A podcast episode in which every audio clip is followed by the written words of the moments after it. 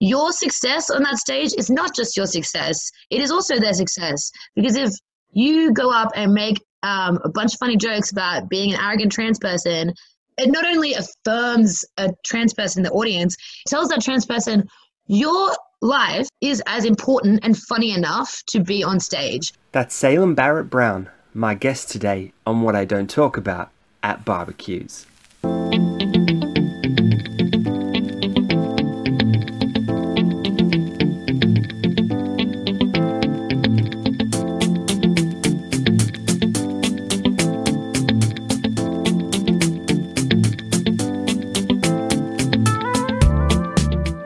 So here's what happens. I set up an interview with someone, we make time to meet and chat, and, and I record the conversation, and that's the podcast. There's a bit of post work to do to cut it all together and package it. And the kind of the very last thing I do is this. I record my own intro because I like to kind of look back on all the whole journey of this of my time with this guest and the themes that came out of the conversation we have. And I try and put together this all encompassing intro. And the amount of times I do it the amount of times I stop start go again, get halfway through it, and then just don't say the thing that I really wanted to say. And I'm like, ah, really annoying. And even this week, I scripted a whole load of notes. I had so many notes that I was just going to sit there and even just reading it, it's just dead. It's just words on the page. So I don't want to say too much. I just want to get right to the conversation this week. It's with Sydney based comedian, activist, artist, performer, Salem Barrett Brown. I'm not going to say anything more because Salem has so much to say that we cover in the pod. They bring a really wild energy, which is really fun. I really enjoyed the conversation, and I think you will too. So sit back, relax, chill, or not. Get out, be active, be busy, be happy, and listen to the pod.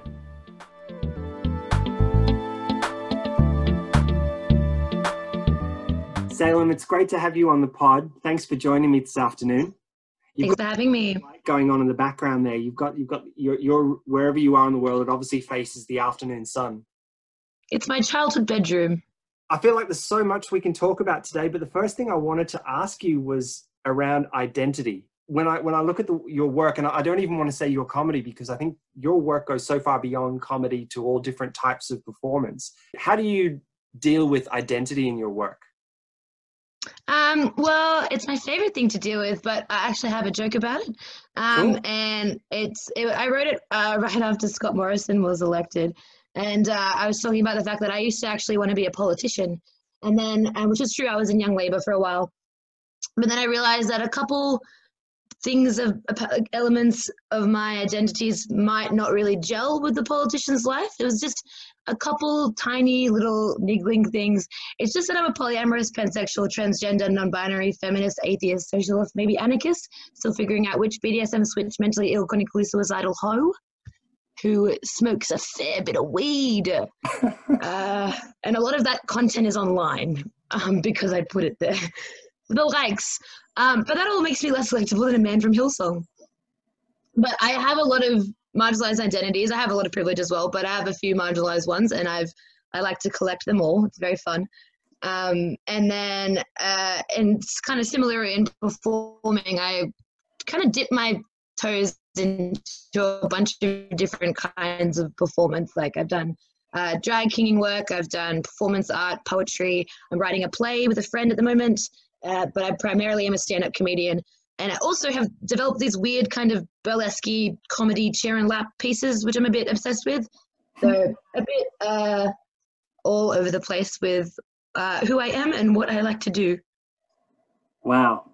I, I, normally ask my guests to introduce themselves like they're singing in the shower, but you've just, I, I think, had we have been doing this back in December, you would have broken water restrictions. You would have been like, oh, thank you. I love to talk about myself. well, I guess just e- even in hearing that intro, there's so much to so much to go through. I guess what what I'm where I'd like to start maybe is a lot of a lot of your work you, where you're talking about identity. You're invoking different characters and different aspects of of your character, yourself, and your identity to talk about, I, I guess, different challenges and, and issues in, in our in our community and I guess you've you've been on the I, I, guess the forefront of your community for for a few years now doing this. But what I'm mindful of is, as a whole, as, as, as an entire community, we're going through a massive, massive change right now. Do you think there's any alignment or any opportunity or, or, or change that will come from the community that you're a part of and you're really passionate about to how that might change and, and, and weave in with the greater community given what we're all experiencing right now? Yeah, absolutely. Um, as a like a very subpar activist within the community, I get to see other people do a lot better work than um, I am uh, that I do. But I'm part of a group called Trans Action Warrang, um, which is uh, based in this city, and it's all trans. And we um, have had a lot of discussions about uh, coronavirus and how it's impacting us at the moment. And obviously, every time there's something that affects a lot of people, it's going to affect marginalized people worse. And that goes without saying. Um, things like housing is very important right now. But um, I actually, personally, as like a the kind of anarcho-communist vibe I like to think of myself as, uh, I'm kind of excited for this time as well because this period uh, it reveals the failings of capitalism in a very clear way, and it really undermines our global capitalist system. And things that um, were would have been incredibly radical concepts even two years ago. Things like rent strikes um, and moratoriums on evictions, and they're talking about mass release of nonviolent prisons in um, the US and even in Australia uh, and homeless people seizing homes. All of these things are wildly radical. Um, I think they are, should be the standard, of course, but they are the fact that they're happening now and they're being talked about in a uh, like people are like, yeah, this could actually happen, and we're we're backing this is really exciting. But at the same time, you have the increased police state um, and a lot of weird acceptance of that of the police state and people really thinking that it's totally okay for police to be patrolling people right now and for them to have the uh, discretion as to whether someone's committing a crime, which is never a good idea to give that to police. So this is a really confusing time for trans like leftist people, but also I think it's exciting. Like, like kind of business as usual is really difficult for our community. So when things are disrupted, it can be worse, but it can also be a time to maybe make some change. Hmm because I, I hear a lot in my day to day people talking about, and the common phrase is when, when things get back to normal or the new normal. I guess in your community and yourself, you've been fighting to, you know, upset the normal. Yeah. And here it is. We're upsetting the normal. You talk about the police state, and we're recording uh, Monday, the 11th of May in the afternoon. And I think yesterday there was quite a number of, pro- or there was a significant protest in Melbourne around yeah. people protesting you know this notion of police state and and what the government and the police are asking us to do um, have you followed that at all um, I only briefly heard about that. I thought they were protesting, yeah, lockdown situations, mm. and I actually heard them being criticized for like being kind of not compliant. But that makes a lot of sense because I know that Victoria, all the police in this country are fucked, but Victoria Police, uh, some have a, a, level of like regulation and rigidity that they get away with. Um, it's really, really like the police have a lot of influence in um, Melbourne, particularly. And uh, I haven't been following it, but it's totally, it's really exciting. Like, I my hope is that middle class people that wouldn't normally have um, upsetting interactions with the police so would therefore potentially still be believing, oh, they're our protectors, they're our heroes, might be having some of those interactions and realizing that cops are not there to protect us, that they are absolutely there to protect um, public property and the interest of the state. Mm. How does your how does your activism inform your art? Is there a direct between the two, or you know, do you have to? I'm, I'm an activist now, or I'm now I'm going to be an artist. How, how do the how do you how do the two two roles live within you? Well, my cheat is that I'm not. Uh, I haven't been built for really hardcore activism for the last few years, like I've seen many of my friends do. Um, I haven't done like that many direct actions or things like this. Um, like rallies can really stress me out. But when I get up on stage and I get to make fun of Scott Morrison, that is a form of activism. Um, mm. Perhaps not as dangerous as uh, my friends who like climbed the Harbour Bridge. Uh, no, sorry, the Opera House. Um, were dealing with, but um, it is it's a form of activism in the sense that like for some people that i'm that are in my audience i'm educating them but a lot of my audiences are queer. So when i perform at my own comedy night that i run which is comedy at the cage at the bank um, and i and i send up homophobia and transphobia um, and i like mock cops and i mock um, the liberal party that uh, it, it might not be the kind of activism that's like changing laws, but it's a kind of activism that like makes queer people feel okay for a bit and have a bit of a rest and be able to laugh about our problems and like even laugh at ourselves. And for me, like one of the most like uh important forms of art for me is like transgender memes and transgender shit posting because it's the only time that I really get to see like trans people taking the piss about everything about themselves and rather than being like i'm a brave story in like a magazine or like i'm this sad figure and it's just like where we can be like oh my gender is bees and like that's so delightful. Um so that's i think yeah and like basically everything i do art about is is active is like related to my my views and my identity. The play that i'm writing right now is about um a communist group killing a banker and seeing what that would actually do and uh, like how yeah and it's set in the future.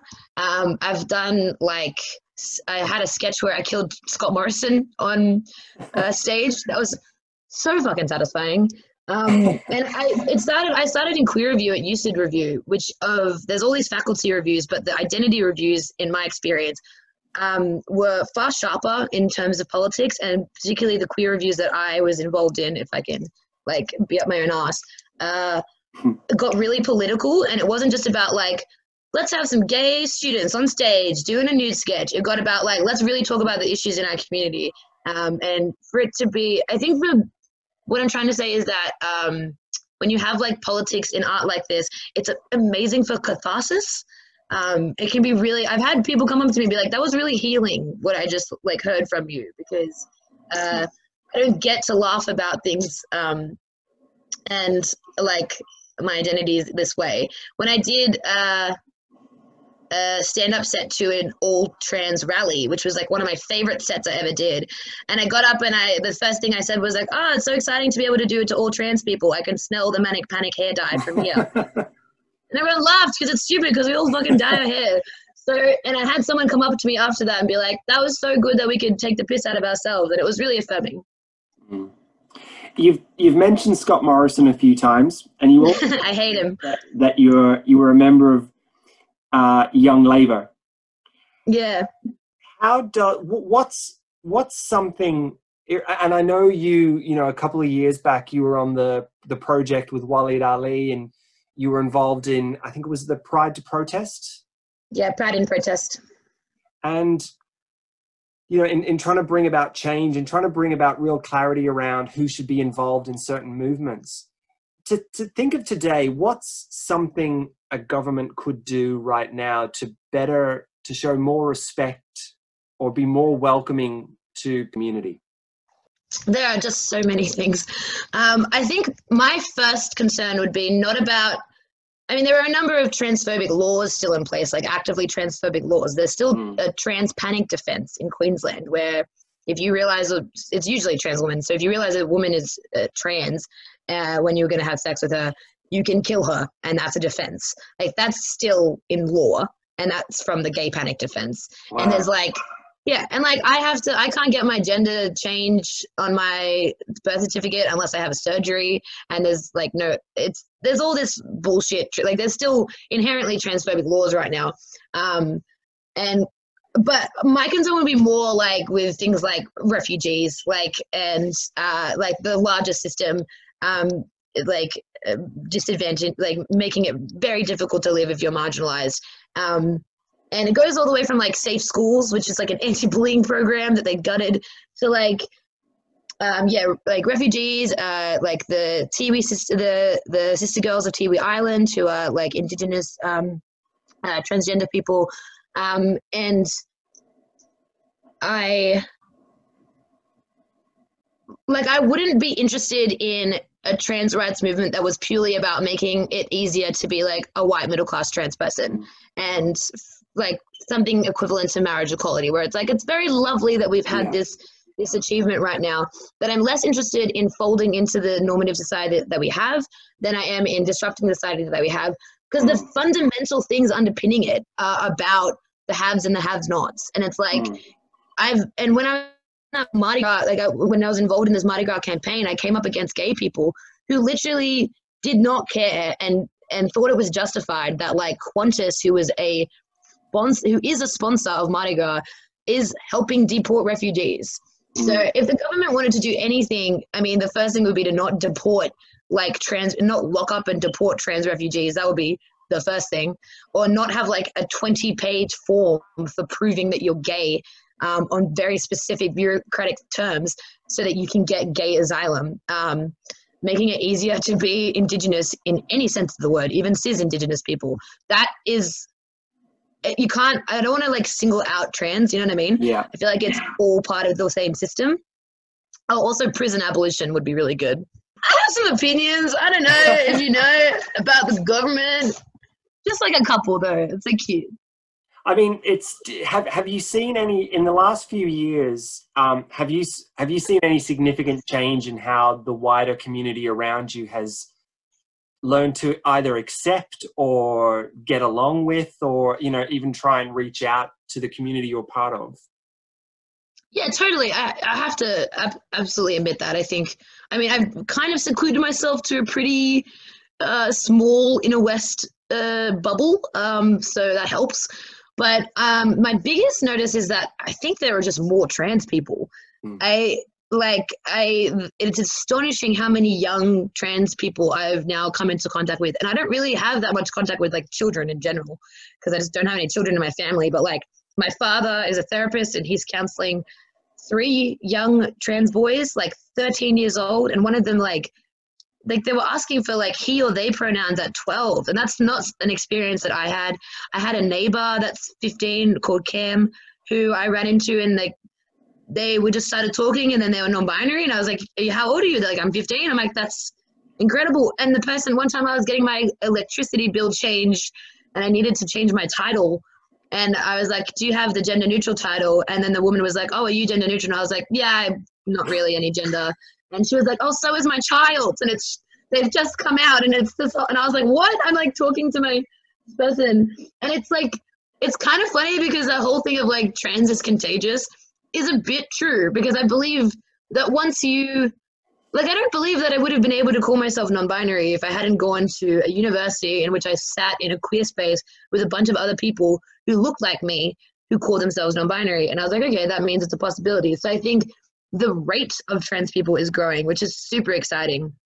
But yeah, in general, I think I think society is more accepting, but visibility, increased visibility is a double-edged sword. So we have people like Laverne Cox and unfortunately Caitlyn Jenner who've become famous. People know about them. There is more support for us, but there's also more outward hate. Like I've never seen as many transphobic jokes in stand-up as I have now. You go to Netflix and like one of the I clicked on one and it was the first joke was a transphobic joke. Mm. Because it's like it's a big topic now. So like everyone has their two cents. So it's kind of weird. I feel like it's better but also worse.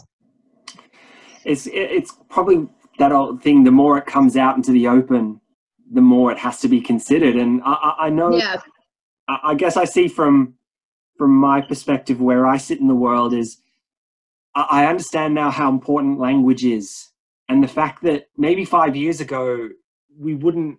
And and I'm new to the term non-binary. I've, it's maybe a year or two since I've become aware of it, and and and even in my in in setting this up with you, how to how to use it appropriately.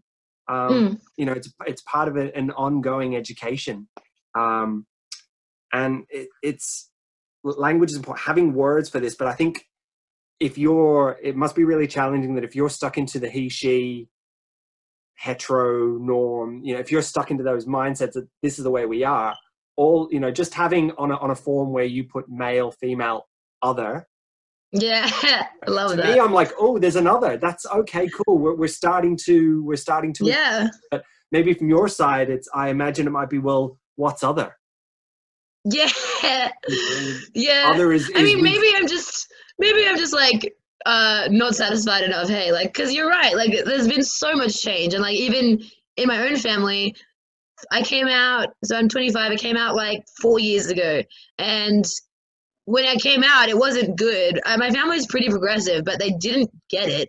And my dad kind of tried, but like they still say ignorant things. But the difference between then and now is so huge. They all correct themselves. They all, you know, understand not just the the top level of language because it's not just about like, say for example, you using they pronouns for me. It's also you viewing me as non-binary as Mm. well, and whatever comes with that. So I. Uh, it's like it's definitely like and the fact that it's on forms is that isn't it's incredible it's different. Um i think maybe i'm talking about like when you come from the underground into the mainstream a lot of benefits. Yes i can talk about being i could probably go to the, the workspace in the career that i want to do which is like kind of ngo stuff and i'll probably get respected as my gender and that wouldn't have happened five years ago Mm. for sure. Um i just Is- yeah i don't know. That's just i just think there's also negatives that come with it what I'm interested in is more around, you know, you make that decision to tell those around you. And how much of a burden do you feel is on you to have to have all the answers as to who you are and why you are that way? I mean, I, yeah but I feel that it, it, it's and and the narrative I get in more mainstream media is whenever there's uh, someone who who you know whose whose gender is different from what we would consider normal. There's a- there's a huge onus on them to explain and to be the to speak for everybody who's like that, which I. I'm, I'm mindful that I don't want to fall into that trap, but I'm interested to see how you felt and whether you came from a position where you're like, I'm, this is how I'm, this is what I think I am. Did you Mm. you had to kind of have all Mm. at once.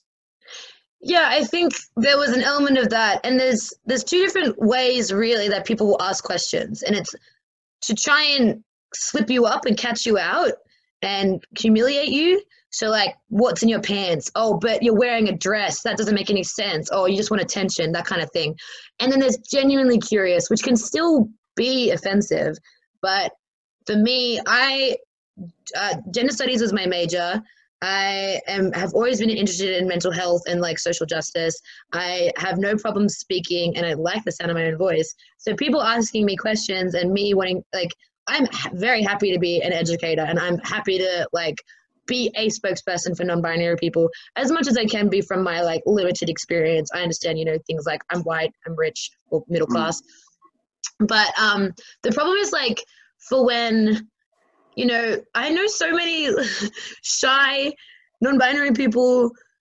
They don't want to talk about it. They don't have all the answers, and also, yeah, we're really confused. And this is another like uh, joke I do. I'm like, uh, people say lots of things about trans people. They're like, you're confused, and I'm like, yeah, I don't know what the fuck is going on in general in life.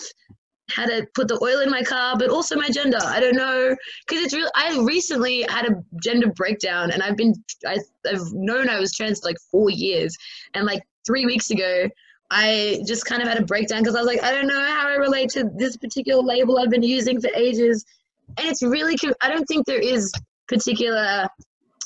There's not. Some individuals don't have answers for their own selves, and every time I have a new trans friend come out to me, uh, some of the things I always say is like, it is okay to, to, to be confused about your gender identity and to never figure out your gender identity. There's a gender identity that's called gender questioning, which is awesome.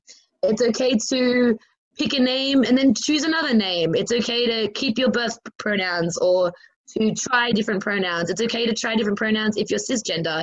And I've had three friends who came out as non binary, were non binary for a year and a half, and then were like, no, I'm not. I'm cisgender. And that is completely acceptable as well. A lot of trans people get really scared to take up space when they're coming out. Um, and I think that's just based on the presumption that all these other non binary and trans people in the space already know what the fuck we're talking about because we don't. We don't know what's going on. We're all confused little beings. Um, so it's totally okay. Yeah, I think, and we should cherish that confusion rather than Yeah. Push people to have answers about themselves because they won't. Because if you, if you know, if anyone investigated a lot of cis people's genders, you would get confused and tongue tied as well because Mm. kind of everyone has a little bit of fluidity in them. I think you, you used a key word there that just kind of put it in perspective for me, and that was space. Um, and as opposed to just having a you know having a label on a form and saying oh we're all accepted now it's actually probably more just can i have space to explore and and, and let me be yeah. who i might be and and again it talking to you now it's, it all becomes so clear that why should we know who we are exactly at this moment and always be that way it's uh, yeah well it's like yeah, just a quiet note is that like Western culture, like Australian Western culture, is so individualized and disconnected from community, mm. which is isolating and confusing. And then on top of that, they expect you to know who you are at all times. It's like it's probably way easier to define. I know who I am in relation to my queer community, and that's a way easier understanding for me to figure out who I am rather than just like oh, I Salem am the only authority on who I Salem am, and I need to know everything about me. It's like, no, my housemates know who I am. My housemates make who I am as well. Mm. We make it through community. Speaking of making through community, through your own art and, and, and the work you do in your own performance, you did at um, Sydney Fringe Comedy last year. You did Open Dyke Night, and that was that's it. Your that that was your performance piece, but it wasn't it wasn't if I say it wasn't just you on stage doing your own piece for, for a show, there was many versions of you. Would it would that be fair? Yeah. Can you talk yeah. through the ver- you know the, the, the versions of you or the different parts of your characters and and how you work out how to who says what, how they come into the show, how they find their voice. Awesome. Yeah. Um, well, uh, it's a truly narcissistic feat. I created a variety show out of myself. Um, and I was uh, so for a large chunk of the show, I was my stand-up persona, which is um, a rather kind of arrogant stand-up persona, um, because I like to reveal how things are fucked, not from a place of victimhood, which is okay if you want to do that, but I don't like being like they were mean to me. I like being like, how could they possibly be mean to me when I'm this awesome? I think is generally the vibe of my stand-up. So I was a host, and that's me, Salem. And then I did four other pieces. I did a sketch piece um, in which I was talking to a trash can, which was my ex boyfriend, um, which kind of tapped into a bad place I was in for like two years. Um, I did a drag king piece, and um, that as that character was um, discovering what it's like to be a man when no one taught you how. And that was probably, I kind of oscillate between non binary and trans man uh, vibes, and that was much more my trans man vibe when I really do strongly feel as a man, and I strongly want have a gender and like want to embody it. Um, whereas a lot of days I'm like I feel nothing, or I want to just fuck it all up. Um, and his name is Hayden J. Aiden from Oliver Elliott, which is uh, all of the trans men names put together.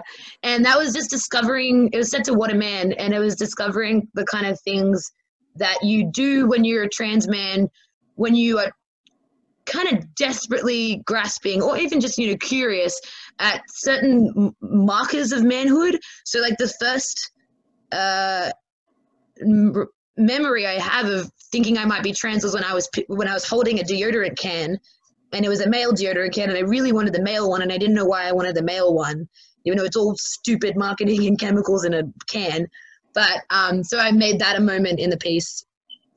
Um and then I did uh, an eight minute poem on stage uh, about, uh, this is probably dealing with um, how I've been obsessed with like acting and, and being famous for a really long time as a bit of a narcissist. And that's about, that piece is about that I wanted to be the Ellen and the Elton of non binary people. And TV is diversifying so fast that it might not happen for me, and I'm actually really upset about it. And I really I'm scared that my whole edge is that I'm non-binary, even though like my politics and my identities basically keeps me out of mainstream stand-up. Like I've done stuff at the comedy store, no one liked it, but like at the same time, I'm worried about them becoming too mainstream that I have no edge. That's a real issue in my life. I had a conversation with a friend the other day, and we were talking about the half life of change in, in, in our society, and things seem to be changing at such a quick, rapid rate. And, and I think now more than ever, we're, we're in some sort of pressure cooker where we can feel the steam and the shaking and the rumbling all around us, but no one quite knows what's going to come out of the pot. Um, so I, I totally get where your uh, where your fears come from. Yeah, that though, but also with revolution, like, like you know what I mean? Like I don't know if you in this vibe, but like all my friends, just as a random tangent, we all believe that something is coming, either the collapse mm. of capitalism just by itself or a revolution as well, maybe fascist state uprising.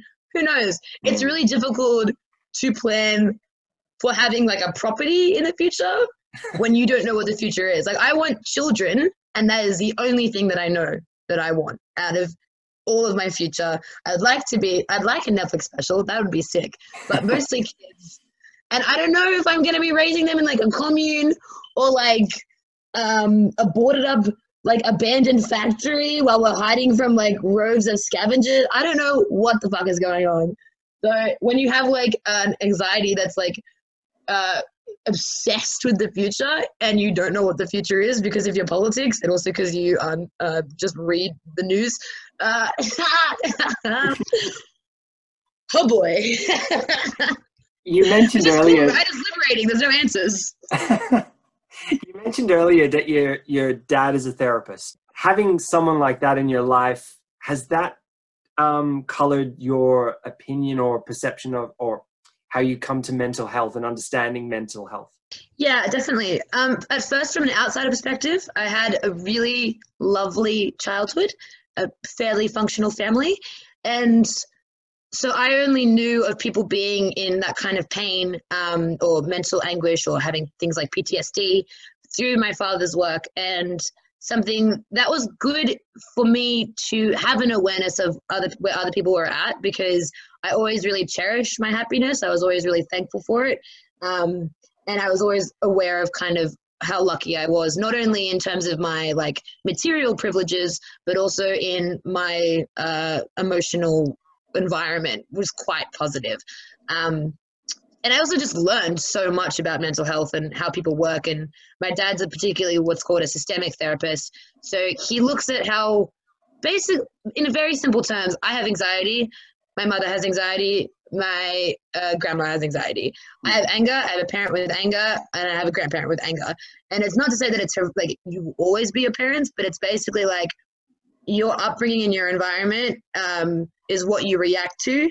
And if it's unhealthy, you will react usually in one of two ways in that you'll withdraw and um, uh, try and adapt to it and accept it, or you will um, uh, reject it completely and act out and not have many skills to be okay. So I always knew that kind of stuff. I always knew how families impacted my friends. So, like, if my friends had emotional problems, I was like, that's from probably a, a horrible mother kind of thing. But then when I became mentally ill, it actually made me really hesitant to admit that I was mentally ill because, and for a year or so of being really heavily depressed um, and in, in, like experiencing like trauma uh, from an assault and like grief from my friend Elliot dying, um, I still could not accept that I was mentally ill because I was like, no, that's the, no, I didn't. I thought I didn't stigmatize it in my head, but I guess from my dad being the one that fixed these people, I had so, sort of absorbed that it was something that you were broken. What did you see as evidence of your own struggle? I was like crying every day. like I have kind of the run of your mill, run of the mill depression now, where it comes, it goes, and we see how we go because it's really settled into my body, which is really lovely of it. But back then, like 2016, everyone had a bad year, but so did I had a personally very bad year. My friend died and my grandpa died in within two weeks of each other, and I was like, I'm not depressed. I was like crying on public transport at all times. I was scared to go home uh, alone because I didn't want to be home by myself with my own thoughts and stay up all night. Uh, I thought about suicide all the fucking time. Every time I like just different ways that I could do it. And I, I just, yeah, couldn't accept it within myself for a while until mm. I had several doctors tell me to get help. Well, therapy's always been pretty helpful for me because I guess I've been have had a dad having therapeutic conversations with me since I was little. I'm now pretty good, got a pretty good um, understanding of what therapy works for me and what therapy doesn't. Mm. And at that time, I didn't have the greatest therapist. She was okay. She, uh, I think the first initial, like just talking to someone about it and just getting validated that I was not okay, um, and dealing with the crisis part of it, that was very helpful. But you have like when you go to a lot of people go to therapy during crisis, and they don't go to go they don't go to therapy when they are kind of a bit well but still have problems to work on and crisis you need to go to therapy if you need that because that's avoiding you know a really bad thing from happening whether you cut or kill yourself or uh, have substance abuse problems whatever so that's really kind of taping up the dam almost from collapsing but in order to do the actual like long-term repairs um, you have to go back when you're okay a lot of the time, or like a lot of people do. And when I was still going to this therapist, she wasn't great. She uh, had some, she wasn't particularly well versed in um, kind of queer issues as much as I needed her to be. Um, and that's something that a lot of queer people have to deal with. At that time, I'm interested, you know, through through our conversation today, you you tend to continually find something funny or something satirical and no matter how kind of heinous you think something is was comedy or performance coming to you at that time as a as a mode of expression or a way of dealing with it or escaping from it um i didn't have as many friends as i did. So i think that was probably why it was such a terrible time. And like i've had many a bunch of shit times since then. But they have all been funnier shit times for sure. I think the first round of it was pretty bad. Um there was uh, i mean there was there was some things right? Like my friend elliot was a comedian as well. His name's elliot miller. And he uh he nearly died on february 29th and if and he died in the early hours of the 1st of march. And that was pretty funny because we all thought that he was going to fuck us over and die so that his anniversary was on a leap year.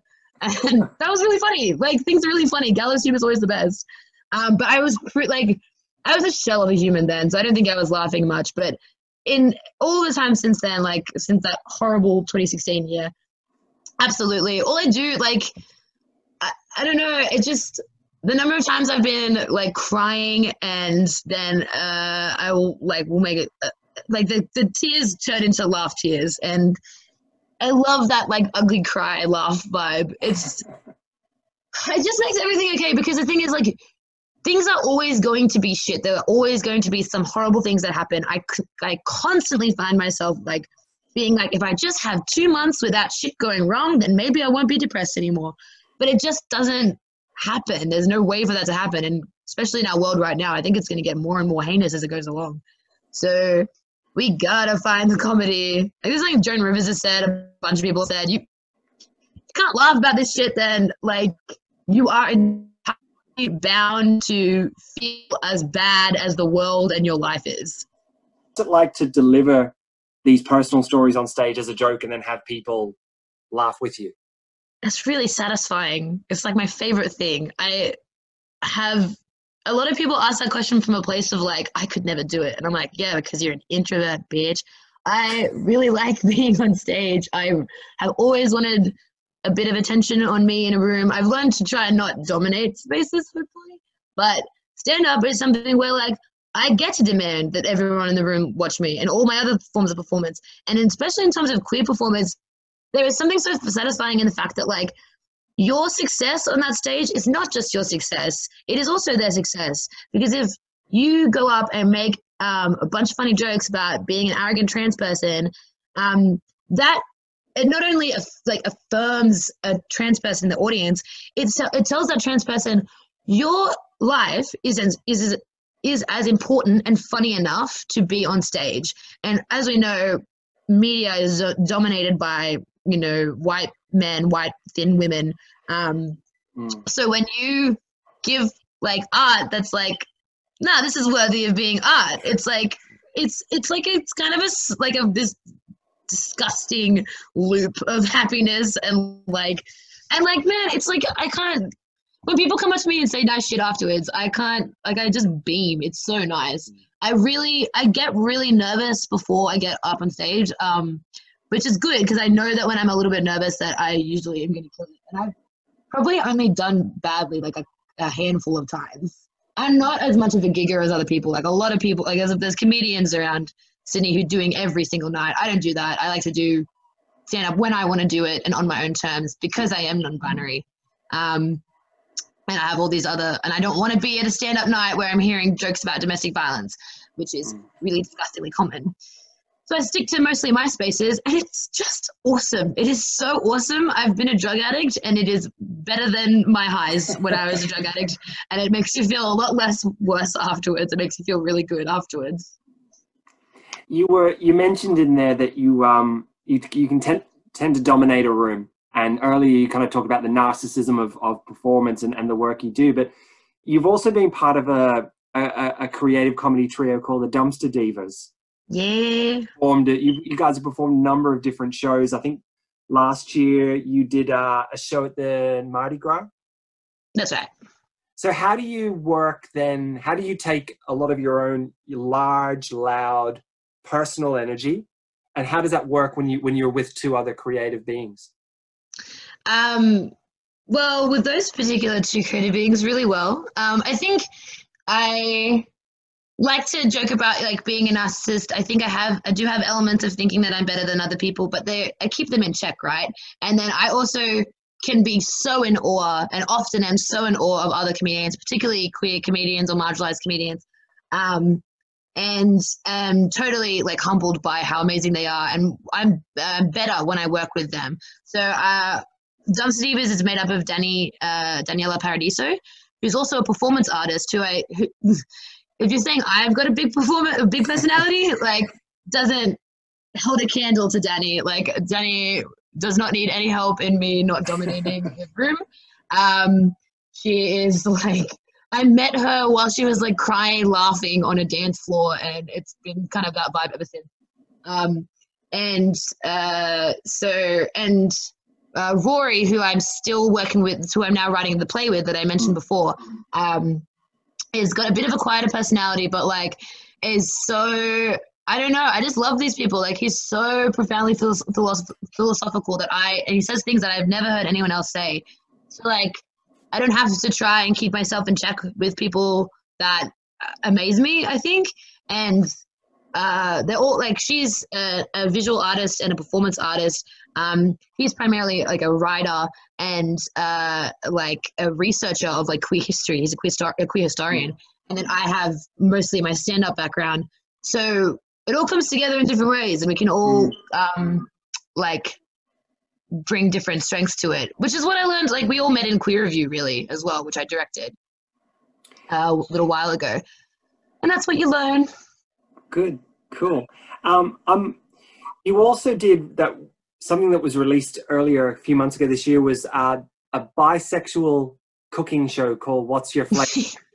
yeah. It's kind of a mix between MasterChef and Big Brother. Yeah.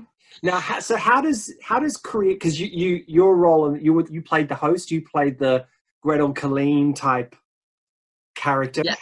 um, with a bit more style, of course. Oh, um, thank you. I got a lot of compliments on those suits. the, yeah, the power suit is, was was a different look from most of your other uh, imagery. Um, oh, thank you. How different? So, so a lot of a lot of the work you do performance wise is live. It's stand up. It's it's it's work with, with a trio on a stage. How did how did you find the creative process of doing something that was filmed? And you know your role was to come in and, and do you know little snippets and, and kind of keep the keep the thread going did you find many differences in how you responded as a as an artist in that in that different creative environment? Oh my gosh, absolutely! It was so completely different. I was not prepared for how different it was.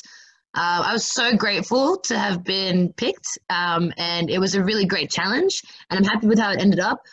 But my God, I God, trying to. I have so much respect for reality TV hosts now, like Sophie Monk and that, because you are saying kind of bullshit that you're trying to make sound really interesting. And like I do, I really like the show. I, I absolutely love the show. But like saying like um like five flavors are in the house, but who will get dessert is like really. I sounded like I was taking the piss. I was like really stressed about it. I, I thought you were. I thought that was a totally I, well, was I, does it sound like I was taking the piss? Oh no! Well, it sounded funny. I laughed. Well, I wanted to. I mean, I try. Uh, Dad said that I was like natural and like yeah. charming, and I was like, that's a pretty good outcome. I was really happy with that. I, but, I, th- um, I, thought that was your role was meant to be kind of it was a bit of a wink, wink, nudge, nudge. We're all in on the joke here. I don't know. I thought I you were bringing this in on the joke. I mean, yeah, I think they they wanted a comedian, so hopefully I gave them what they wanted. But um, and like you know, it was a student production. It was it was really fascinating to see all these like really hardworking students and things that go into it, like sound and and um, like just lighting and set. Uh, it was really very educational. Uh, but I do, I would have to work a lot harder, I think, to be really comfortable on film. Um, and because I'm just, yeah, I'm really used to live performance. I really need the, the, the feedback of the audience and trying to riff jokes in front of a room full of people where people aren't really allowed to laugh. Um, is and like everyone's focusing on doing their own crew job it's it's a different skill entirely and it takes it it i felt like i was a little bit back in like year seven drama where I was like, I, I know that I could do this well, like, but I'm really nervous and like stressed and it was it was great for me to do that, but my god, it was so weird. I don't understand how fucking even acting on screen, like every time I look at movies now after that experience, I'm like, people were looking at you while you did that and like sex scenes, I don't get it. I don't it's fun. I have so much respect to these people you've got. I think when you're working with people, right, you've got to you've got to come some of the way. Hope they come some of the some of the way. You know. Yeah. Got to be careful about how much space you fill. Yeah, absolutely. Yeah, and I didn't want to like because I was kind of just there for the story to go along. Um, but yeah, and like it's another thing is like everyone's talking about live performing right now because like like online. And it's I did a live stream. It was really great. I was really proud of it. Uh, the first week of the lockdown. Hmm. But I don't like the lack of feedback. I really like getting feedback. Like the reason I moved from acting to comedy uh, was a few reasons, but largely is because the instant feedback. Whereas you can do a play for two hours and it's a drama play and you don't know if people are captivated or if they are falling asleep but comedy you know if you did well or you didn't as soon as you make the joke and i think as a person with anxiety it's uh very affirming so, how do you, with, with that in mind, during these times, how do you, you know, practice good men- mental health, look after yourself, but get that level of, of affirmation that you kind of get through through your work when when you kind of can't perform in the way that you would love to? Mm. What, what what keeps you going? At the moment, I'm focusing a lot on writing. Uh, I really like writing, and I don't do it um, enough for when I'm when life is not lockdown. So I'm writing a play with my friend. I've been writing some satirical articles and um, like just working on a couple stand-up bits that I hadn't finished. Um, what's I your What's your writing practice like? Are you a do you work in fixed times in a fixed place, or are you tend to work a little bit a bit more fluidly? And do you wait for the inspiration to come to you? What's your practice like? Yeah, usually waits for inspiration, and usually, um, super conveniently, that comes at 3 a.m. So I tend to not go to bed till like I am a night owl, anyways. But like, I will usually like. That's actually when I watch really good TV. Then I watch really good queer TV. That's usually when I get the inspiration because then I'm like, oh, because I did a film course, so like TV writing. So I'm like, oh, I'm gonna write ideas for my TV show right now, and I need to write it down. And it's like, um, and then, well, like journal at the end of the night, and then that'll turn into like a short story or something. And so wow. usually it's like till 7 a.m. with a lot of cigarettes, and then I come downstairs, and my housemates or my mom are like, "What have you done?" I'm like, "Art. I created." Cool. It's kind of nice. I didn't. I realized that I didn't need as as the constant live validation. I've had some comedian friends really suffer without the like constant live validation. Um, I think I'm pretty funny in conversation, so maybe I get enough of it from now. I really like that you like politely have to laugh at my jokes, so that's like super funny. The actor and the comedian Kevin Pollak says, "If you're not creating, you're waiting." Is there anything you're waiting on at the moment? Um, for performance, I'm waiting to be able to get this play up and running which I'm really excited about. So check out, look out for Dumpster Divas. In terms of life, I'm waiting for the revolution, baby. Salem, I end each podcast with a series of quick hit questions. Do you mind if I put you on the spot? Uh, yes. Yes, okay. You do mind? There's a. Yeah. No, no, you can do it. Sorry, that's. I, I, promised you no dad jokes before we started recording, and I think that could probably be classified, right? Uh, dad jokes are male privilege, but yeah, continue. Sorry, I'll, I'll, I have no way to. I can edit it out in the edit, but you know. no, again, I want everyone just, to see what you've that done. That just reaffirms male privilege, right? I just there's nothing. I feel like now I've just got a shovel and I'm just digging. digging. Um, let me try and take my foot out of my mouth and, and, and ask a question. If you could have a walk-on song every time you entered a room, what would it be? Uh, like Sk8er Boi by Avril Lavigne. What's one thing you're certain about? I, I think therefore I am. It's probably the only thing I'm certain about. Um, and I wrote the other day, I think therefore I am transgender. Because if I mm. think I am transgender, then I am transgender. Cool. What's not negotiable for you? Don't date cops. What's one thing you currently can't live without? Um, reading and my all trans household, who I love uh, Saxon, Danica, and Jordan. Cool. And if you were to write an autobiography, what would you entitle it? Oh my gosh. Uh, so obviously, I have written a list of autobiography titles down because I'm obsessed with myself. Um, and the ones I can remember are Nearly Dead and Doing Ketamine in 2017. Wow. Oh, that rhymes. Cool. I get it. I get it. That's the idea. Very good. Sorry, I'm, I'm, I'm. Mine is. If I was to have an autobiography, mine would be late to the party. Not fashionably. Now I would have to put that in subtitle brackets and everything. Um, Salem, where can people go to find to to see some work you've done or learn a bit more about what you do? Um, you can check out my Facebook page, um, which uh, just type in Salem Barrett Brown.